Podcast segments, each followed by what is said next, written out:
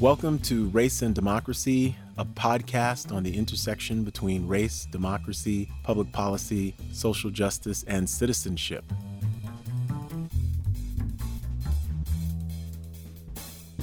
On today's show, we are pleased to have with us Doctor Don Carlton, who is Executive Director of the Briscoe Center for American History and the J R. Parton Chair in the Archives of American History at the University of Texas at Austin. He's the author of eleven books, including Red Scare, A Breed So Rare, and Conversations with Cronkite. He is also the executive producer of two P B S documentaries, When I Rise and Cactus Jack, Lone Star on Capitol Hill.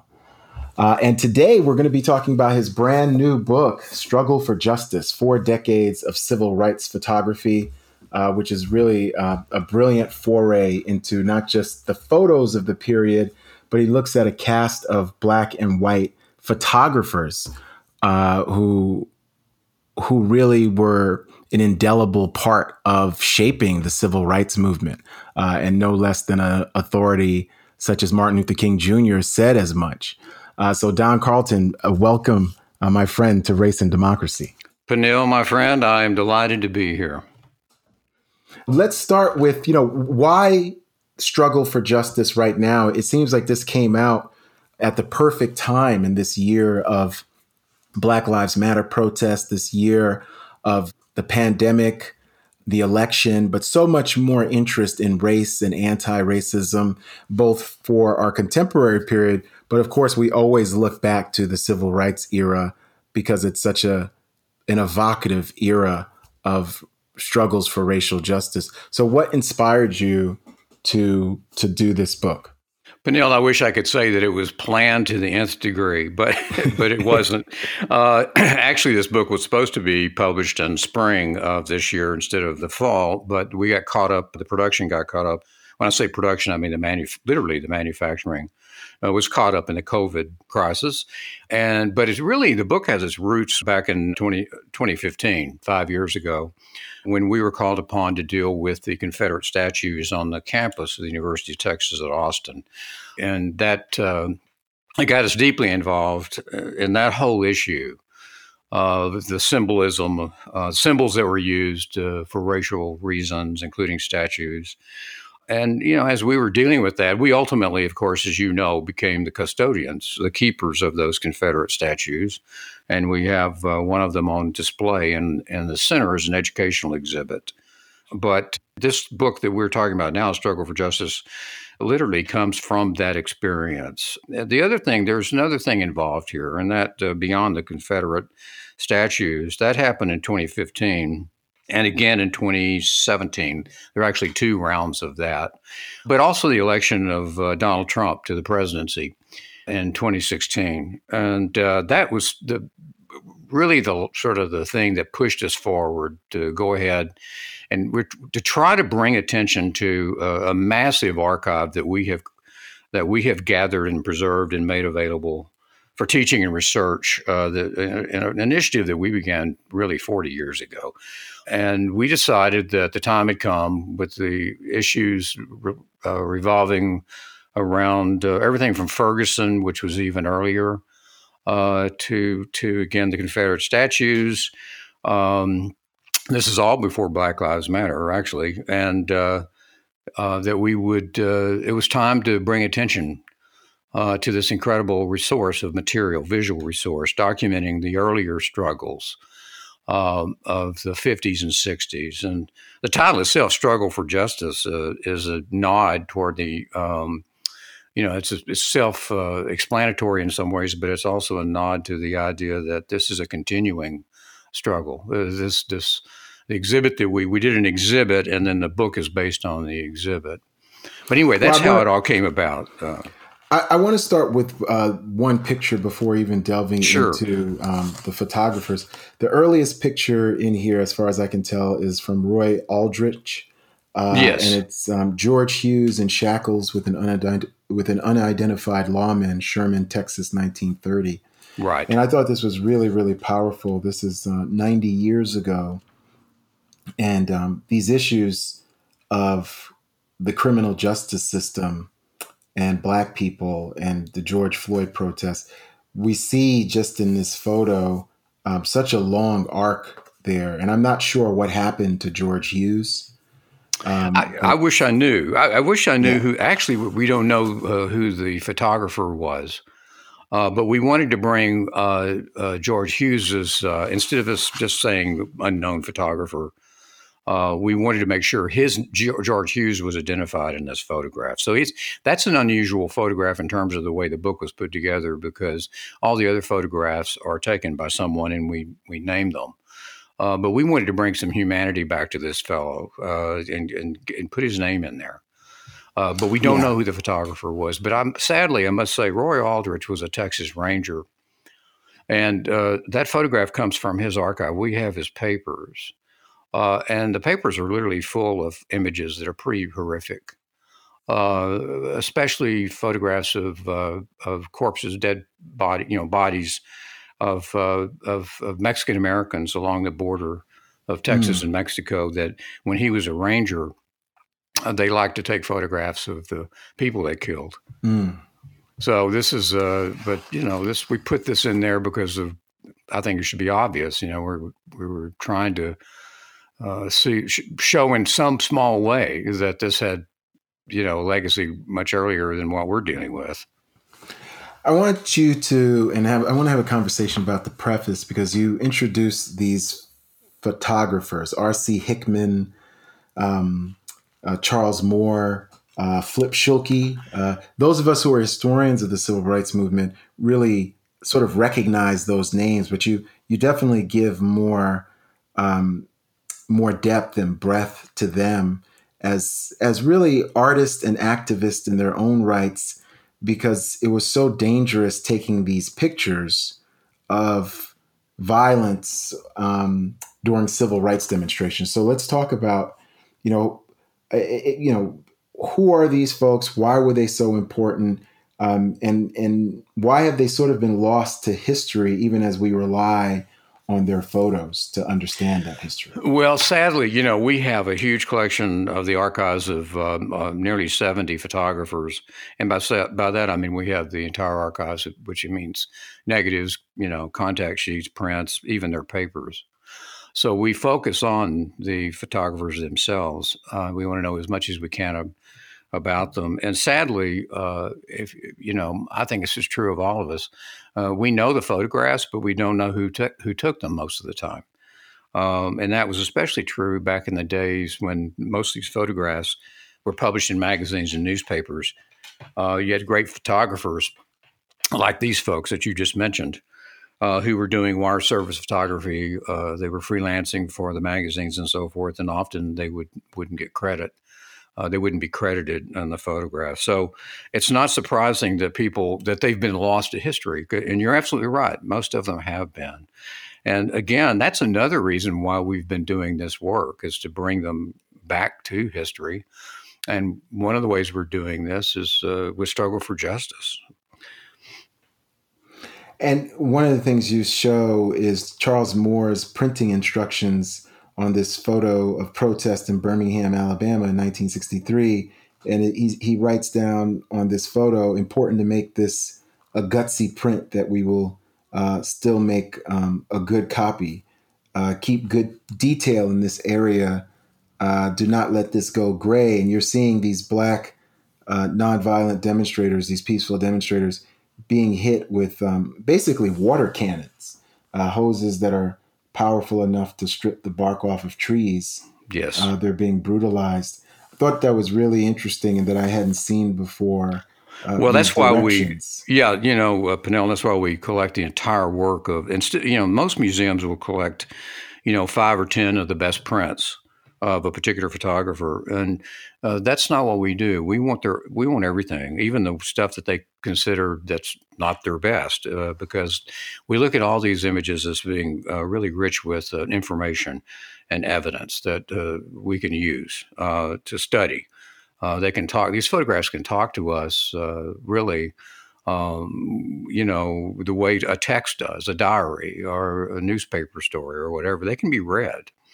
So uh, the photograph you're talking about, or I should say the contact sheet, the, uh, you know, Charles Moore, like a lot of these photographers, was more than just simply a news photographer. He he used his camera as a weapon against racism, and he did that consciously. Uh, and that's true of some of the other photographers who we have in this book.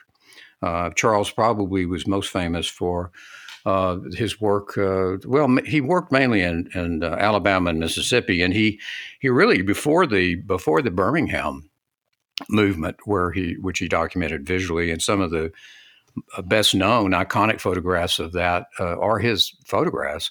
He also covered the riots in Oxford, Mississippi, at the University of Mississippi, the Ole Miss, when James Meredith uh, uh, attempted to uh, enroll there. Uh, and he took a photograph that has become famous, and it was a photograph of some uh, Mississippi sheriffs standing around, and one of them has a, a uh, club in his hands, and he's holding it like a baseball bat, and all the other sheriffs are standing around laughing. And, yeah, that uh, is a powerful image. And there's a book uh, that was written entirely about that photograph called Sons of Mississippi that you're probably familiar with, written by Paul Hendrickson. Mm-hmm. Um, mm-hmm. So uh, Charles Moore's work is often used uh, really as, as evidence uh, in, in ways that he really intended it to be used. Uh, the power of photography, as uh, Doctor King would refer to it. Now, in the first part of the book, I thought what was really interesting, um, and it's titled Separate, Unequal, is these photos. Um, one, the Bruce Roberts photo with the, the white-only uh, signs at a store, um, the Carl Iwas- Iwas- Iwasaki uh, collection, the Brown sisters um, from Brown versus Board of Education, um, the R C. Hickman, the unequal school facilities in Euless, Texas. You know, Don, talk to us about the civil rights movement in Texas, too, because I think one of the great things about this collection is that you get some photos of Texas, because Texas has been really understudied in the civil rights movement. Oh, I don't you know? think there's any doubt about that. Uh, you know, Austin, Dallas, Houston, San Antonio, but really just rural parts, too. But I love this colored City Hall building in Italy, Texas. Yes. Italy. Um, Who knew? Uh, Italy, Texas. I mean, it's remarkable. Uh, marquee of the segregated Starlight Theater. Yes. Um, in Dallas, Texas. And this, I'm a big movie buff, Don, so this was really poignant for me because it says Southwest finest for colored Americans. You know, that that brings me to tears, you know, to see a sign like that. Uh, and, you know, they're praising it because this is just the way it is. Yes, exactly. Oh, absolutely. Well, R C. Hickman was, uh, I got to know, R- I got to be very close to R C. Uh, R C had his photographs stored in shoeboxes in his garage in his home in South Oak Cliff, Dallas. Uh, uh, when I found him, uh, he was a, a carpet salesman, uh, uh, actually quite a successful carpet se- salesman. I kind of laugh at that because uh, R C was one of these guys who could, you know, sell ice to Eskimos. So he was incredible. And, uh, At any rate, he he when he got out of the Army in World War Two, he learned photography in the Army, like so many of these guys did, actually. Uh, and he was a native Texan. He went to Dallas, and he he set up shop uh, with his camera in uh, South Dallas, uh, the dominant uh, area, you know, dominated by African-American residents. And he became the unofficial photographer for the whole black community in Dallas. Uh, so that's where that's what he was doing. He did all kinds of commercial work, of course, but he also was a freelancer uh, for black publications and uh, that were mainly published in the North, the Pittsburgh paper, for example. Uh, and the N double A C P also uh, hired him. Uh, and that's where some of these photographs that you're referring to uh, with the schools, for example. Uh, there's another photograph of, uh, of uh, well, also the like you said, they asked, let me go back. The N double A C P asked him to go and document some of the things that were happening in Texas. Uh, some of them were for legal purposes, uh, you know, as evidence of uh, there was no such thing as separate but equal. Mm-hmm. I mean, like the school photograph you're talking about. Um, and, you know, R C used to tell me, he said, you know, people thought I that was just a set up photograph with all of this. It was a schoolroom in total disarray.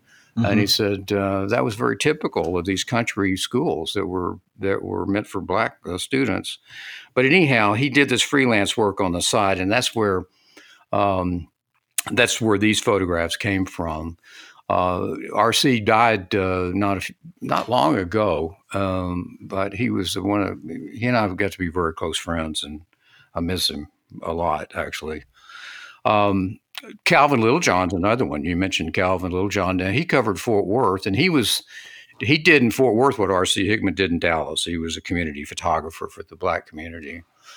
Um, the other thing I want to mention about Littlejohn uh, and uh, Hickman, L- Littlejohn was a little older than Hickman, uh, but they their work, their archives, one of the things I got excited about when I saw their archives was the fact that they spent, they had so many images of, of ordinary uh, Black citizens uh, living really ordinary lives uh, in their, their island communities, uh, their island communities within these cities.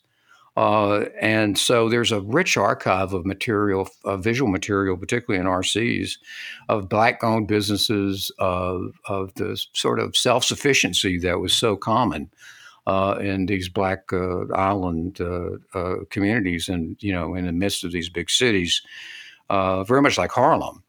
Um, and so that it's a great record of showing these folks who were, you know, the victims of Jim Crow laws and racial segregation, trying to to do, work as hard as they could to lead lead normal lives. Mm-hmm. And there's no there are no famous people in the pictures.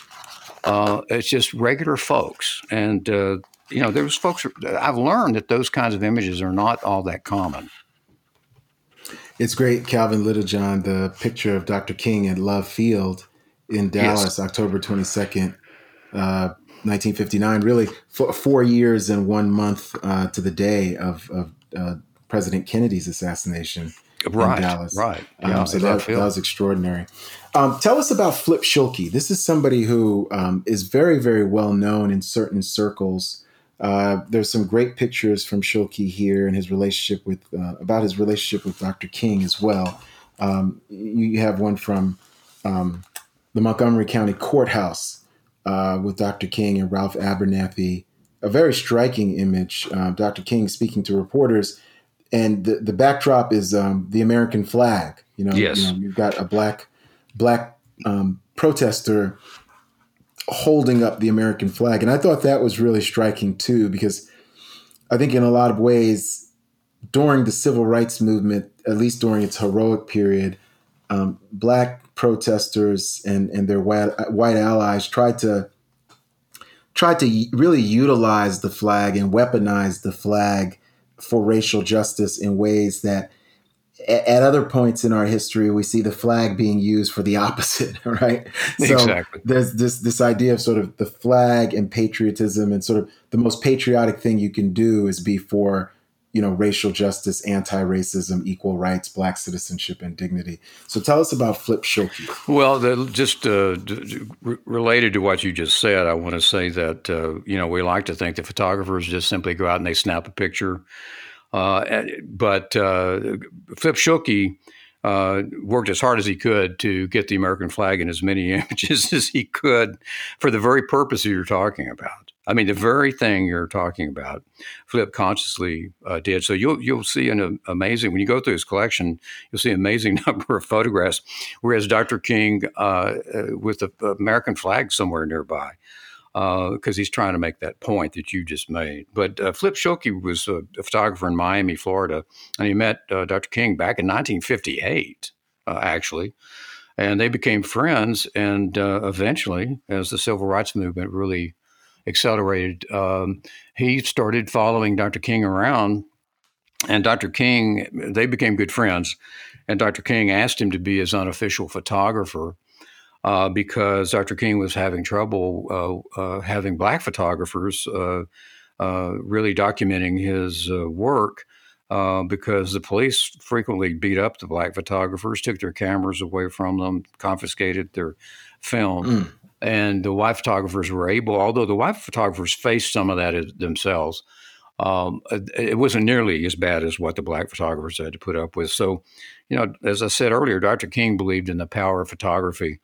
And he and and and uh, Flip Schulke kind of had a pact uh, that they made that, uh, that uh, Flip would take all these photographs And he had all these connections with uh, in the media. He was a magazine photographer.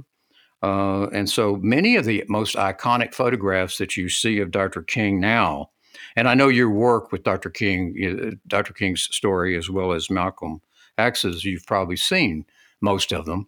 Um, they're usually Flip's work. They're, they're usually Flip's photographs. The thing that that is pretty amazing about Flip's relationship with Martin, with Doctor King, Martin Luther King, is that he became close to the family as well. And they, they, that was a very private family, actually. And Doctor King did something he never allowed another photographer to do, and that was uh, let uh, Flip come into his home hmm. uh, and take photographs of uh, inside his house, of his family, his children. Um, there's a great series of photographs of Doctor King with his kids in the backyard of his house there in Atlanta, uh, and they're on swings and they're, you know, they're playing and so forth. Uh, and to my knowledge, there there are no other private uh, moments photographed like that uh, of Doctor King's. And when uh, Doctor Doctor King asked him when he won the Nobel Prize, when Doctor King won the Nobel Prize, he asked uh, Flip to come. That's when Flip came into his house and took photographs because he wanted this, people to see what kind of a normal life he had. I'm talking about Doctor King did. Well, after Doctor King was assassinated, um, Coretta called. Flip was the first pho- photographer that Coretta King called and asked. She asked him to come to Atlanta immediately. And he then stayed with her and followed her all the way through uh, past the burial. So there's some iconic photographs of her at the funeral as well that Flip Uh, Flip took. You know, also, um, he took uh, some great photographs of, uh, and he got to be good friends with Muhammad Ali. And uh, uh, he has, he eventually published a couple of really good books of uh, photographs that he took of Ali as well. Um, but, uh, you know, I should point out, being you know, both of us associated with the University of Texas, uh, it's a King photograph, excuse me, it is a Flip Schulke photograph of King. Uh, that is, we used as the uh, model for the King statue on our campus. And, oh, wow. Uh, I did not yeah, know that. That's, yeah, that's, that's uh, that whole statue is based on photography that Flip took. And Flip came for the uh, dedication, and he got uh, Martin Luther King the third to come uh, to that uh, as his guest. And we had an exhibit of Flip's photographs up at the time, and uh, uh, Martin King came and looked at the exhibit with Flip. And uh, but yeah, there's that connection. Uh, it's kind of an interesting thing. Talk to me about the, um, there's two fantastic pictures of Malcolm X, one by Eddie Adams, nineteen sixty-four, where Malcolm X is facing the camera.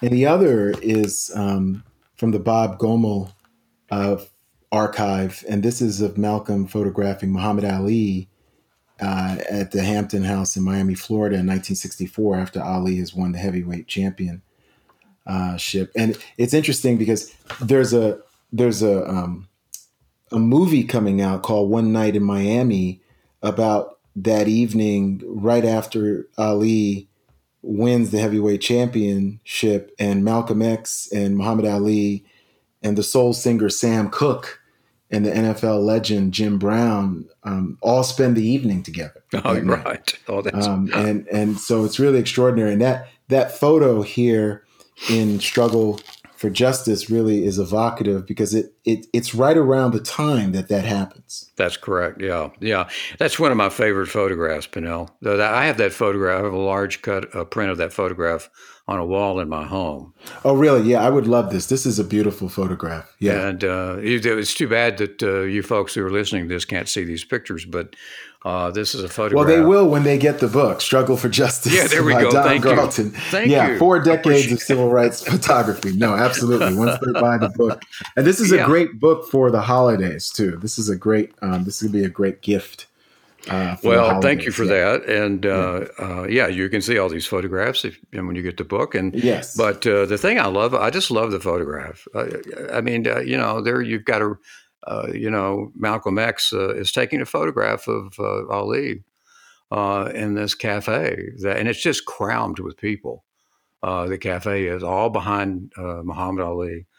It's you can't really do it justice by describing it, uh, but it's I love the photograph. Yeah, he's only twenty-two years old here, um, as as well. Um, let's talk about the the Black Panthers and some of the radical radicalism um, that we see in this collection too, because it's really civil rights and Black power through the collection. I was struck by the Flip Schulke um, photo of Lowndes County and um, poor rural people, Black folks in Lowndes County, Alabama, between Selma and Montgomery in the buckle of the Black Belt, uh, voting for the Black Panther. And that that yes. symbol, the Black Panther, is coming out of the Lowndes County Freedom Organization, Stokely Carmichael and S N C C, and local organizations, Student Nonviolent Coordinating Committee. And that's what's going to inspire Huey Newton, Bobby Seale, Kathleen Cleaver, uh, all these other icons that we see by the second half of the nineteen sixties in the Black Panther Party for self-defense. And then there's some, there's a great picture of Stephen Shames, because I want you to talk about Stephen Shames. I've met Stephen. He's really wonderful and uh, sort of the unofficial photographer of the Panthers. And there's a great picture of a young young boy with the Black Panthers People's Petition. Yes. Uh, Bobby Seale with James Baldwin. And, you know, James Baldwin has sort of made a fabulous comeback in our imagination through uh, Raoul Peck, who I know, who's a family friend, who did I Am Not Your Negro, Haitian artist and filmmaker. And um, the new book Begin Again by Eddie Baldwin about James Baldwin as well. Um, so talk to us about James Bald, excuse me, talk to us about Stephen Shames. Well, Steve course, is a, yeah, Steve's a, from, uh, he lives in Brooklyn now, but he's, he, he's from California, but he was a student at the University of California, Berkeley, uh, in the uh, late sixties, uh, mid to late sixties. And he was involved in, uh, he was a photographer then as a student, and he was involved in the anti-war movement. Uh, he's a white photographer. He's a white person. Um, And Bobby Seale uh, came over to uh, a rally that was that they were having, an anti-war rally at, on a campus there at Berkeley. And they met up somehow and uh, became good friends. And Seale, uh, almost like uh, uh, really Martin Luther King, Seale was looking for a white photographer uh, to document uh, the activities of the Black Panthers. Uh, and uh, Steve was extremely, uh, Steve Shames was very interested in that. So through Bobby Seale, the co-founder of the Panthers, as you know, um, that's how uh, he had, uh, Steve had such great access uh, to to the Panthers. They let, uh, you know, Huey Newton and Bobby Seale and the others let uh, Steve come in and take photographs uh, that other photographers didn't have access to. Of and uh, He's uh, uh, taken most of the iconic images that we recognize today uh, of, of from the Panthers. Uh, you know, that photograph of uh, Bobby Seale and James Baldwin is also a great, another, I think, great photog- photograph. It was taken in nineteen sixty-nine. Bobby was in San Francisco County Jail. Uh, and, you know, we had Bobby here when we when we when we got the archive. We got Steve Shames's archive. It was just tens of, th- actually hundreds of thousands of photographs. Um, Bobby came and did a program for us with Steve. And uh, it's clear that they are still very close friends. Uh, and that, Bo- and that uh, Bobby Seale was very proud of what Steve accomplished for them visually. Most of, a lot of Steve's photographs wound up in the Black Panther newspaper, of course. And um, I just, I'm really proud of that, of the, of, of getting that collection to add to the the archives that we've been building. I want to add that Steve, you know, his whole career has been documenting uh, the effects of poverty on children. And uh, he's got, uh, he's done a couple of books, uh, uh, you know, of kids, uh, uh, really young kids who are, who are steeped in poverty. Um, and it's one of his issues, one of the things that he's uh, very interested in. Who was James Spider Martin? James Spider Martin. He's a, he was a little uh, short guy uh, who played football in Alabama as a kid when he was in high school, and he was as fast as uh, you know you can imagine. And they called him a spider because he he could move quickly, and so he got his nickname Spider. And, but uh, Spider Martin is the way he went the rest of his life, and he was a. a Really, he was a photographer, started as a news photographer with the Birmingham News uh, newspaper in, in Alabama. And uh, he wanted to come. He heard there was something going on in Selma, Alabama, and that was the the murder that set the whole thing off. Uh, and uh, he wanted to cover it. He wanted to go down and find out what was going on, and his newspaper refused. Birmingham News said it wasn't a story. They didn't really care about it, you know, uh, another black person getting killed. And uh, so he just went on his own. He just paid for his trip down to Selma and spent time in Selma. And so he was there and uh, met John Lewis uh, and got involved. Uh, really, he spent uh, a lot of time there just simply photographing uh, the Selma movement, the whole thing uh, uh, that finally led to the March on Montgomery. And it's his images. He was, a lot of photographers uh, came later after Bloody Sunday uh, mm-hmm. and photographed the march. But Spotter was there at Bloody Sunday. And his most iconographic photograph is called The Two Minute Warning, yeah, which was and I'm taken. I'm looking at it now, yeah. Yeah. Talking, uh, it was taken on March the seventh, uh, uh, nineteen sixty-five. And it's the, you know, infamous photograph yeah. of the Alabama State Troopers pointing at John Lewis and literally saying, you know, you have two minutes to, and they're at the, of course, the Edmund Pettus Bridge uh, on the road. They've crossed the bridge and they come back over the road and they're met by all of these Alabama State Troopers. And the two minute warning means that he was giving uh, Lewis two minutes to get off the road, to leave. Uh, I should say Lewis and all the other folks who were behind Lewis. And that's uh, that's one of his most famous photographs. But but uh, Spotter continued to stand there and take a photograph of the of the beatings uh, that nearly killed Lewis. Uh, actually, he was beaten so badly, mm-hmm. and uh, some other folks. Uh, so a lot of the uh, photographs that you've seen of that Bloody Sunday are Spotter's, if if not all of them, to tell you the truth. And he did, of course, also photograph the the, the March on Montgomery as well.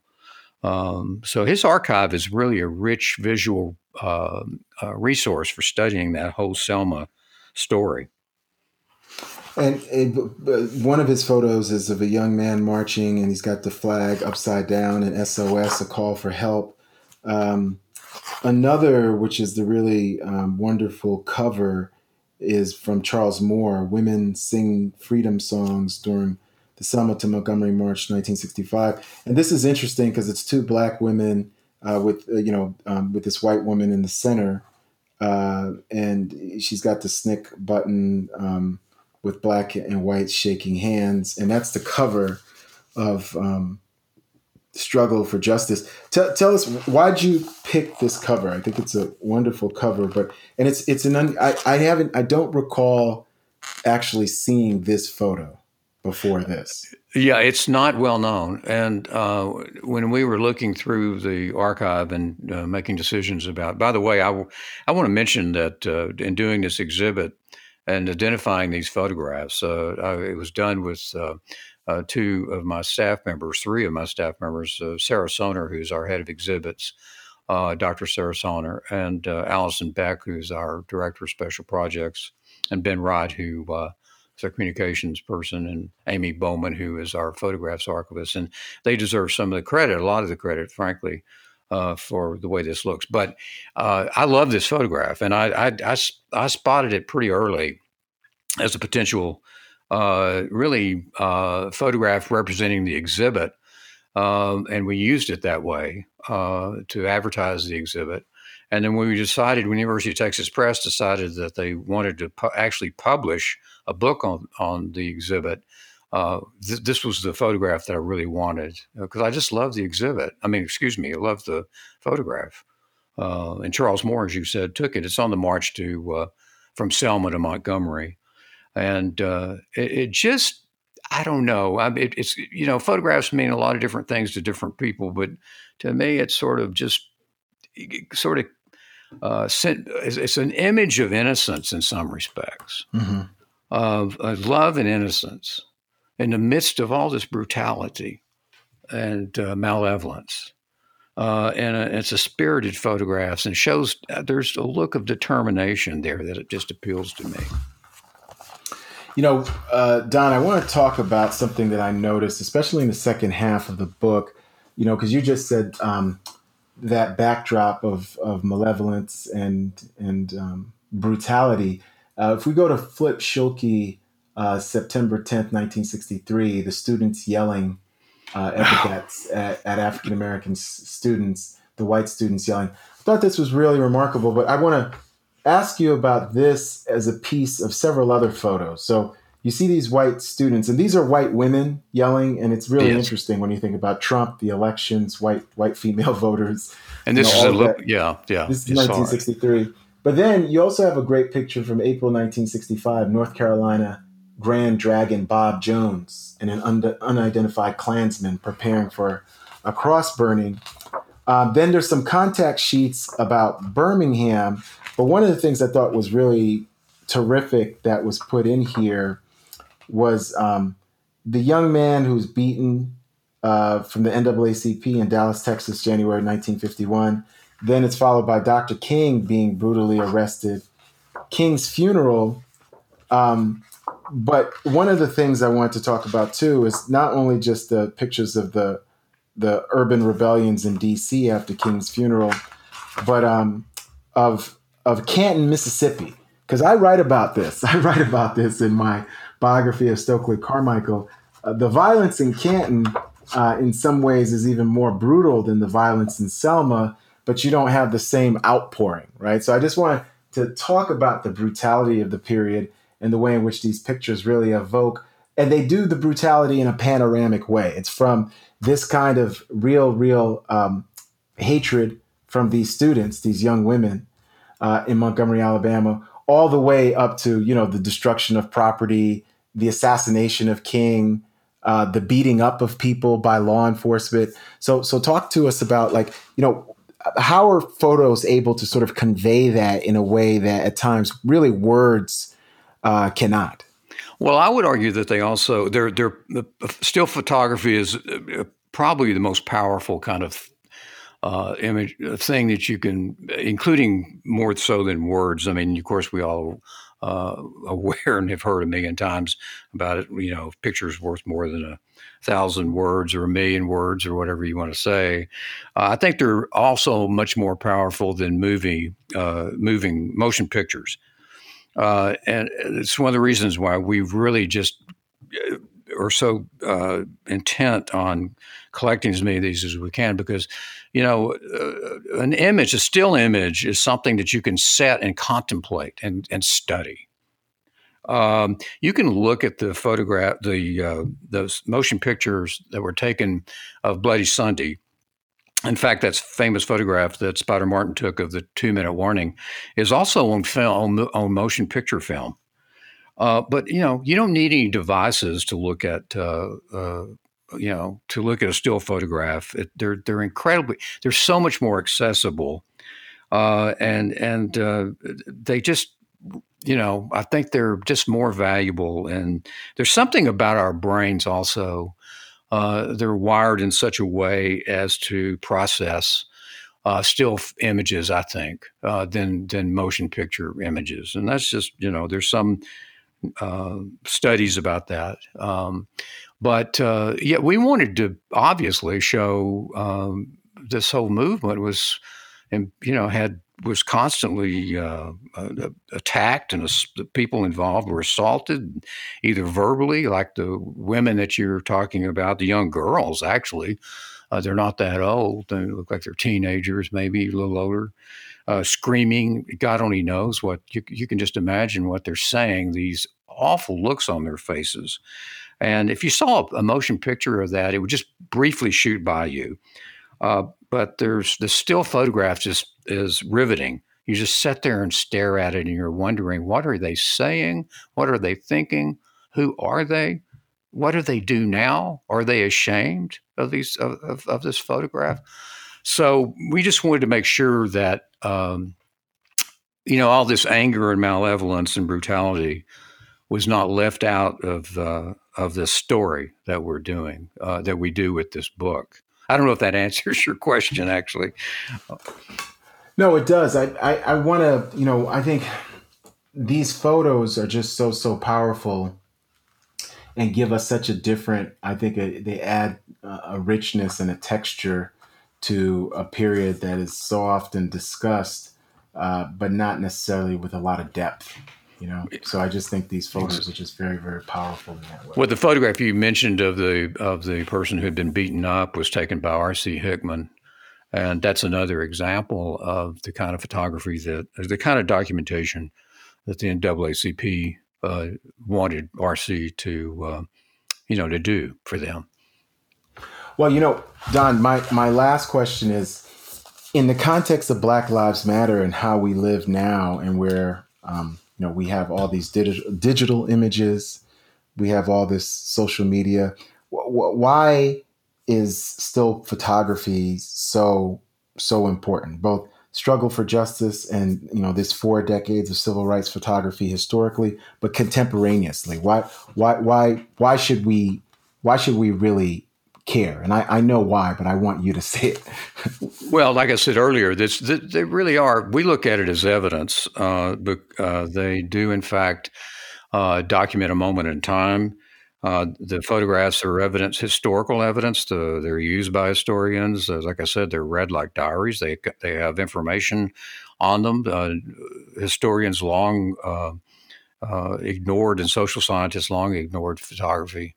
Um, but no more. Uh, they, they, in fact, photographs can now be used as uh, evidence within an act, within the text, within a narrative uh, of books, uh, and uh, so we, we, you know, they're valuable to us for teaching and research uh, because I, there, I can't, I personally don't think there's a better way, as we said earlier, to transmit this information more vividly than by these images. Uh, far more powerfully than we can words. And I, we live in a visual society now, even more uh, so than when these photographs were taken. So in many ways, uh, they're more easily disseminated now uh, through all the media that we have. And I um, just think that we're fortunate and lucky that we have these images still with us. That's been our business, is to make sure that they're preserved and they're not thrown away. I think of those uh, shoe boxes full of photographs in R C's garage, uh, who had no idea that anybody would be interested uh, in that. Uh, uh, they wouldn't exist now. Uh, they would have been thrown away. So I'm glad we, I'm so proud of the fact that we've done that, but I, I think they become even more valuable, Peniel, than than they, as valuable as they were then, and and, and getting across uh, the misery that uh, the this racial situation uh, was was involved in the, uh, in the fifties and sixties. I think they're even more powerful now. And God knows, we thought we were going to be making this is was going to be an old story uh, in the fifties and sixties. By the time we got to this point in mm-hmm. history. Uh, but if anything, these photographs are even more important for that reason. And finally, um, is the Briscoe Center going to do more of this in terms of the exhibits? Because I know the exhibit was up for, I guess, almost an eighteen-month period. Uh, are, are there going to be any future plans?